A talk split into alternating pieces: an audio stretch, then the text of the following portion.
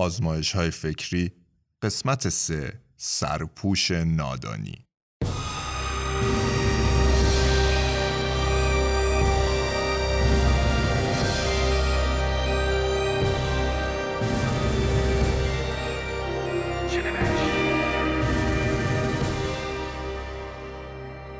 سرپوش نادانی یک آزمایش فکری است درباره مفهوم عدالت. طراح این آزمایش ذهنی فیلسوف برجسته جان رالز می باشد که نخستین بار آن را در کتاب نظریه‌ای درباره عدالت در سال هزار و نهصد و هفتاد و یک مطرح کرد. جان رالز به سال هزار و نهصد و بیست و دو در بالتیمور متولد شد و در سال دو هزار و دو در سن هشتاد و یک سالگی در ماساچوست درگذشت. او یکی از برجسته ترین فلاسفه قرن بیستم می باشد و حوزه های اصلی تخصصی وی فلسفه سیاسی و فلسفه اخلاق است. اما آزمایش فکری مشهور سرپوش نادانی چه می گوید؟ تصور کنید شما و گروهی از افراد باید درباره اصولی تصمیم بگیرید که قرار است یک جامعه جدید را برپا کند. با این حال هیچ کدام از افراد گروه هیچ چیزی درباره این که قرار است جامعه جدید چه شکلی باشد و یا در جامعه جدید چه کسانی باشند نمی دانند. پس گویی سرپوش نادانی بر سر دارید که بر آینده شما سایه انداخته و نمیدانید قرار است در چه شرایطی و کجا به دنیای جدید وارد شوید. از مواردی مثل تبارتان، سطح درآمدتان، جنسیت، مذهب و ترجیحات شخصیتان کاملاً بیخبرید. پس از اینکه تصمیماتتان را درباره اصول جامعه جدید گرفتید، به آن وارد می‌شوید. پرسش اینجاست که آن جامعه چه شکلی از کار در خواهد آمد و معنایش برای جامعه فعلی مان چیست؟ به زبانی دیگر، وقتی هیچ چیزی از اینکه قرار است چه کسی باشیم نمیدانیم، چه شکلی از جامعه میتواند امنیت و عدالت را تأمین کند؟ در این حالت افراد چه اصولی برای جامعه جدید وضع خواهند کرد؟ رالز استدلال میکند در چنین شرایطی ما نمی توانیم بفهمیم سود شخصی ما در چیست. پس نمی توانیم به دنبال چنان جامعه‌ای برویم که در آن منافع فردی حرف اول را می زند.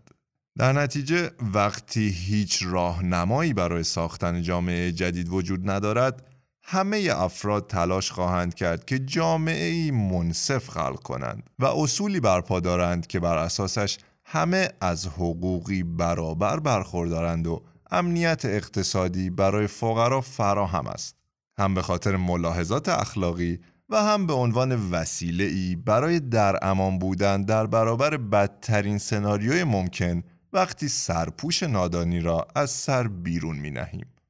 در نتیجه فارغ از اینکه فرد چه کسی و در چه شرایطی به دنیا بیاید، بتواند از زندگی در جامعه‌ای عادل بهره‌مند شود. از نگاه رالز، افراد برای خلق یک جامعه عادل در چنین شرایطی حق دسترسی عادلانه به مدارس خوب، مراکز درمانی با کیفیت، دادرسی منصفانه بر اساس قوانین عادلانه و مسکن و سرپناهی متناسب را تضمین خواهند کرد تا هر کس فارغ از اینکه چه کسی و کجا به دنیا بیاید بتواند از امنیت و عدالت برخوردار باشد. مخالفان در برابر استدلال می کنند در چنین حالتی افراد به دنبال این خواهند بود که آزادیشان را به حد اعلا برسانند و زندگیشان از کیفیتی تمام عیار برخوردار شود. فارغ از این که چه پاسخی به آزمایش فکری سرپوش نادانی بدهیم، این آزمایش به خوبی نشان می دهد چرا و چگونه وضعیت فعلی بشر از عدالت به دور است و بدین ترتیب پرسش‌های جدی از پی این آزمایش فکری در برابر وضعیت فعلی جامعه بشری پدیدار می‌شود، چرا که این آزمایش نشان می‌دهد که همکنون اجازه می‌دهیم اغراض و منافع شخصی در سر راه پیشرفت به سوی یک جامعه عادل قرار گیرد.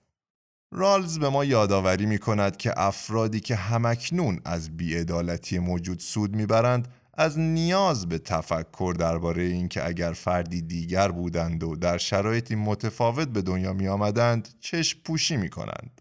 در نتیجه فراهم آوردن حق سرپناه، آموزش، درمان و دادرسی عادلانه برای همه افراد جامعه حداقل کاری است که برای برون رفت از بی‌عدالتی می توان انجام داد. آزمایش فکری سرپوش نادانی کمک می کند در برابر هر تصمیم مهمی که قرار است منابعی را به کارهای اختصاص دهد، این پرسش را به میان آوریم. اگر قرار بود از پس سرپوش نادانی به این موضوع می نگریستم، آنگاه درباره این تصمیم چگونه فکر می کردم؟ این آزمایش فکری ابزار اندیشیدن درباره هر جامعه و کشوری را برای افراد فراهم می کند تا دقیقاً ببینید چگونه و کجا حکومت و جامعه مورد نظر از تأمین عدالت و انصاف برای شهروندانش ناتوان است. شما درباره آزمایش فکری سرپوش نادانی و به طور کلی مفهوم عدالت چگونه فکر می کنید؟ منتظر شنیدن نظرات گرانبهای شما در شبکه‌های اجتماعی شنوشت هستیم. این قسمت را با دو نقل قول از جان رالز، طراح آزمایش فکری سرپوش نادانی، به پایان میبریم. عدالت نخستین فضیلت نهادهای اجتماعی است، همچنان که حقیقت در نظام‌های فکری. بی‌عدالتی تنها زمانی قابل تحمل است که لازم است از بی‌عدالتی بزرگتری اجتناب کرد.